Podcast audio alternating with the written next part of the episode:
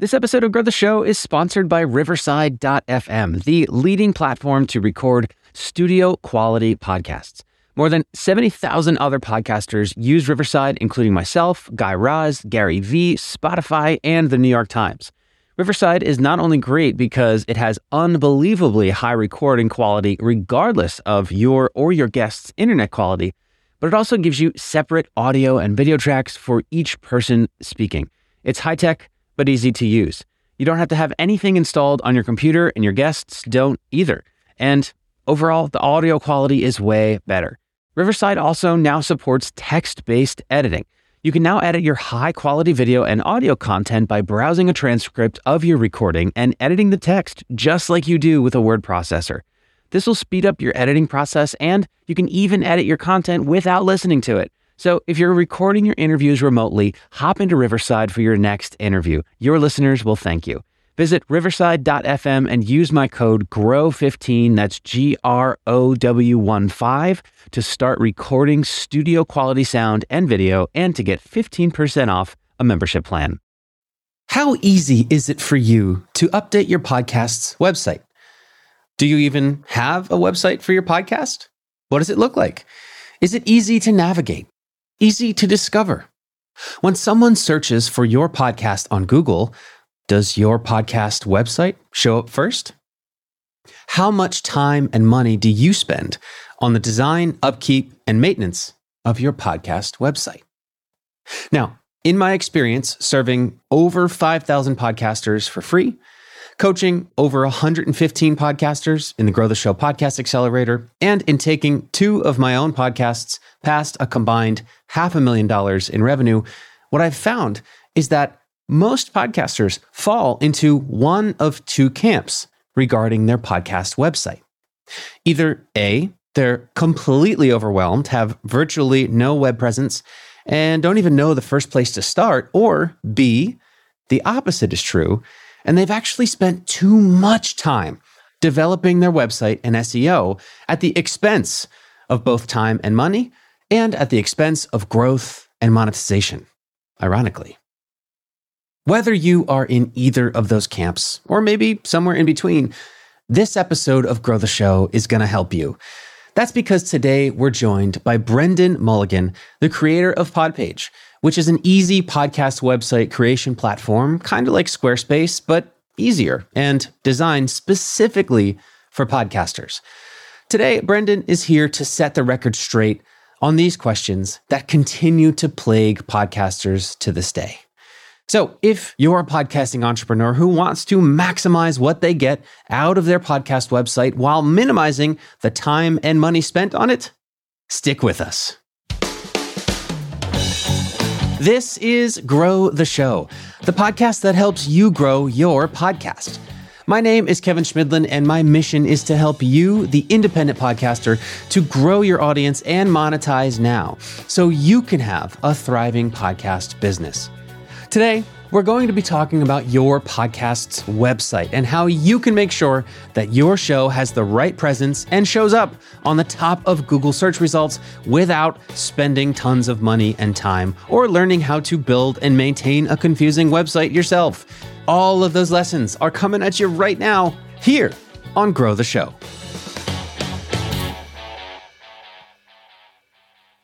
Quick pause on the episode today.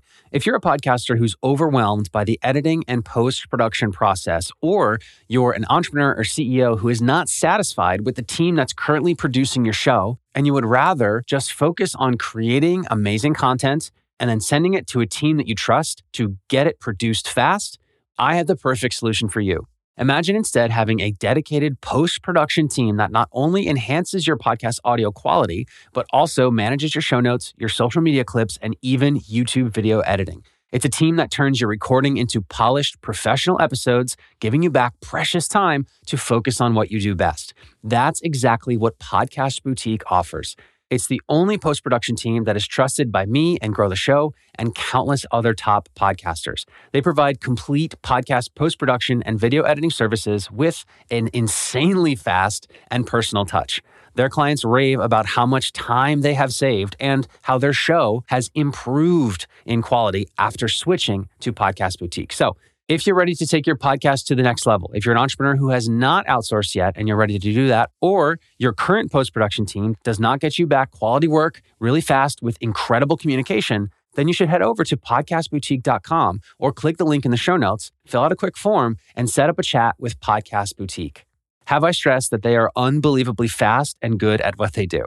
Once again, that's podcastboutique.com, or you could just click the link in the show notes to learn more and finally get post production off of your plate to a team that you trust. All right, let's get back to the episode. My name is Brenden Mulligan. I'm the creator of Podpage. I spent the first uh, few years out of college working for a record label, booking agency, management company in the traditional music industry. And then, sort of in the mid 2000s, MySpace had kind of exploded, iTunes has exploded. Uh, there's a million ways to get your music online, and the industry didn't really know what to do with it. And so I mm. left sort of the traditional business side and started building technology that helped musicians syndicate content across all these new different marketing channels because it was kind of unclear what was the valuable ones. You know, MySpace was the biggest, right. but there was 50 MySpace copycats that some of them looked better, some of them were great for a specific music niche, some of them were um, allowed you to download music, others allowed, only allowed you to stream it. There wasn't really a clear, you know, this is the future. And so most musicians spend a lot of their time trying to get their stuff everywhere. And so mm. I was doing that as a music executive and I just knew that there was a better way. So he built Artist Data, which gave musicians an easy way to keep their data up to date all across the different web platforms. And then that just got me into tech. And so I was doing music tech. After that company, um, I built a actually a web platform for musicians because during that time, MySpace fell apart and all these musicians yep. had put all of their time and effort into getting popular on these very specific platforms, driving their audience to go friend them on the platform. And when MySpace fell apart, their fan base disappeared. This is a familiar trope in recent times. MySpace, Vine, countless others it was just like these distribution platforms are amazing. And so they put all their eggs into the basket of these giant companies, in that case, MySpace, but now it's Apple. And so I ended up building for musicians just a very simple way to spin up a website, start collecting email addresses. And so gotcha. that was called One Sheet and worked on that. And that was my last sort of music business venture. But Brenden ultimately decided that he didn't want to work with musicians. When you're building for the people who want to be famous, I've noticed that one of two things happen. So they get started, they start using your tool. If they get famous, it's because they're talented and they're amazing and they shouldn't have to pay for your tool anymore, or they shouldn't have to pay as much because they're so great. Yeah. If they don't get famous, it's because your tool doesn't work.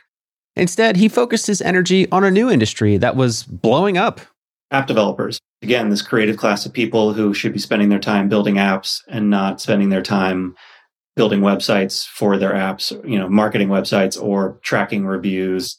If you're listening closely, you're sensing a pattern here. First, Brenden built a platform to allow musicians to easily build websites so they can focus on their craft. Then, Brenden built a platform to allow app developers to build websites so they can focus on their craft. You can imagine where this might be going. Anyway, the platform that Brenden created to help app developers was called LaunchKit. Google bought that, so I spent a few years at Google uh, working on various projects. And there is where Brenden noticed a third class of creators who needed help. I started seeing some very similar patterns to what I'd seen in the music industry in yeah. the podcasting space. You know, you search for a podcast on Google, and the entire front page of the search results page is all Apple, Spotify. Yeah. It's these big companies. It's not like the actual podcasters themselves. There just wasn't a big awareness on like how dangerous it is to put all of your eggs in the basket of these distribution mm. platforms. And then I started looking around at the tools and it's just there wasn't anything sort of perfectly geared towards podcasters. And sort of the aha moment for me was I think the worst thing you can do when you're working with creatives is give them more work to do. And I'm like, there's just too much effort. Like these people should be focusing on a single thing, which is creating great content. That's it. Everything else should be automated if possible. And once they get big enough, they can hire a team to do it. And so right. I, was, I was like, they don't have four hours a day to work to do this thing. They don't have, you know, an extra day of the week to really focus on whatever the thing someone was pitching me was. And then about a year and a half ago, I started working on Podpage for podcasters. That brings us to Podpage, a website creation tool that creates a full website for a podcast in a matter of minutes, which If you've ever tried to build a website before, even through Squarespace or Wix, you know that it usually takes ages. But Podpage takes like five minutes, and that's largely thanks to the unique way that the podcast world is built. Once I realized that on the podcasting side, they're just reading an RSS feed, and this RSS feed was public, and I could use it to generate a website. That was sort of the thing that clicked for me because I was like, oh, Got cool. It. Not only can I help someone build a website, but I can make it a 10 second process for them because because like, all the information is already there. there. Yeah. As you got into serving podcasters, is there anything you did different this time around? There's one thing that's harder and more frustrating in the podcasting space, which is people are in podcasting for so many different reasons. Yeah. Which makes it really hard to build a product for them because it's, you know, it's like there's so many different customer profiles. People have a podcast to promote their book, or they have a book to promote their podcast, or they have a podcast to promote their consulting yeah. business, or they uh, their law firm, or they have a podcast to promote their startup, or or they have a podcast to make money. Like yeah. there's so many reasons. And so that's been the biggest challenge for me is having to figure out how to build something that works for everyone. But ultimately, after jumping from creative industry to creative industry, brenden has found that podcasting is where he thrives. I think the podcasting community has been like just amazing. There's very few yeah. people who have been sort of like surly and angry. And yeah. there's a lot of musicians who are amazing, but there's a part of the musician's attitude is like, I want to be famous. I want to play in front of hundreds of thousands of people. I am amazing. Right. And yeah. so like there's an arrogance that this is total like uh, generalization, but yeah, and you see this actually, I won't even pin it on musicians. Like music executives, they're all like just, they just think they're the best thing in the world. When I was in the music industry, literally they wouldn't talk to you unless you were important to them. No way. Yeah, I mean, it's wow. just like the, you know what you see on an entourage, the same in Hollywood and all that. It's like that's yeah. not that's not like made up. It's it's just yeah. like there's this arrogance of and these people have built amazing things, right? But when I got into tech, everyone was a lot more welcoming, and I feel like podcasting is people are just a little more genuine because people are doing podcasts not to get famous, it's because they love raising chickens in their backyard and they just yeah. want to talk about it every week, right? And so like they're yeah. just happy to have a website to be able to help promote, like to talk about it. Yeah, it's not people who are like I want to be bigger than the Beatles. The other side for me that I've thought is that there it's not a place for easy money, you know, and so it doesn't attract people that are just kind of in to get rich because it's not, not, easy to get rich you know yeah, I mean, with podcasting. I think another thing actually between podcasts and musicians, and this isn't entirely true because I'm sure that there are exceptions to this rule, but like there's not a lot of podcasts that I've seen that have gotten successful any other way than the podcaster continually putting out great content on a regular yeah. basis for a long period of time. Yeah. I feel like yeah. that's very rare that I ever hear like, oh, this episode on this podcast is viral. I think some of the best right. musicians actually take the podcasting approach and like, we're just going to keep putting out music. We're not yeah. going to try to have hits. We're just going to build an audience slowly over a long period of time. And those people end up having these like really long term, yeah. passionate, um, loyal audiences. Passionate, loyal audiences are what fuel a podcast business. And yes, a podcast business is a marathon, not a sprint. But part of the challenge of being a successful podcaster is that you have to balance long term patience with short term urgency. You must have urgency in action, urgency in publishing, and you must have urgency in how you spend your time. Everyone here knows that it's important to have a website for any business or creative project. I think that some people vastly overestimate how important it is, but yes, it is indeed important. But Building a website takes serious time and energy, especially if you're not super technical. And that's time and energy that's taken away from the craft of making great podcast episodes and growing and monetizing your audience. This is the problem that Brenden set out to solve with Podpage. And he aims to do this with several features that are designed to make podcast website creation happen really fast. So the first one is automatically created episode pages. So whenever you release a new episode, you don't have to do anything. There will be a fully search engine optimized page created for that episode on your website. It will have your media player from your podcast host. So if you're a Buzzsprout person, you right. have your Buzzsprout player on that page. It imports your artwork, it imports your show notes, it puts all the player badges on the page. It also makes a pretty URL that Google loves. It gives you a quick link. So if it's episode 46, you can always go to yourdomain.com slash 46 and it'll right. forward you to that page. So, okay. so just first and foremost, like it, it, the episode page, because that ultimately is like what, what it's all about. Yeah. I'm very, very, very against anyone who builds a website that's just like on the front page, there's a big media player that has all your episodes in it. Like you should have a page Yeah, on your yeah. website for every episode. That's how search engine optimization works. You need to have like a, a home for each page. So that's the, the first and foremost, and it happens automatically, and it happens whenever you release an episode. Other things are like reviews. So we'll pull in reviews from Apple Podcasts, soon Podchaser, and so every time someone leaves a review for your podcast, Very cool. it gets pulled in, it gets posted to your website. You get an email about it. It's easy. It's got a, a link you can click to share it on Twitter really quickly. It looks really pretty and nice when you share it on Twitter. And then you also, if you want to, you can also collect reviews on your website. So people can leave you a review directly on your website if that's something you want. Nice. We have player badges for everything. So you never have to like create a, you know, listen to me on Spotify badge. Like you just enter your Spotify link, that stuff shows up. We integrate with all of the different donation platforms, whether it's like Buy Me a Coffee, Glow, Anchor, Patreon, PayPal. So like you just basically give us a little bit of info and we build a page for your revenue. And there's a whole sponsor section. So you can just load in your sponsors for each episode or for your podcast and they just Wow. you know, those logos will show up across the page or on your episode Damn. pages. And so like same with guests, you can build guest profiles. And once you build a guest profile, you can associate it to an episode. It goes in a guest directory. You can send people a link, guests a link to fill out their own profile and like an intake form where they sign a release for your podcast. Like it's just like it gets dumb how specific it is for podcasters. like Um, drooling over here, man. That's like replace my entire team. like it's just stuff you don't have to think about and it's just Right. there for you um, there's a whole voicemail feature that people can leave you a voicemail by default you don't have to like use a third party service it just yeah. it just works It really does just work. It's nuts. When I started doing research for this episode, I signed up for Podpage to, you know, poke around and see if it really was the real deal. So I plugged in my RSS feed for Philly Who, my other podcast, and within about seven minutes, I had a whole fully functional website that sold merch, automatically updated, and that connected members to Supercast, and that already had separate pages for each of my 70 plus episodes dating back to 2018. It was nuts. I immediately deactivated my WordPress account for Philly Who. I fired my WordPress developer and I deleted like 20 steps from our episode release checklist because they weren't necessary anymore. I had no plan on migrating my site over to Podpage at all, but within 30 minutes, it was already done. It was insanely fast, which is good because I can't tell you how many podcasters I see get completely consumed with website creation, design, and optimization. And Brenden sees this too.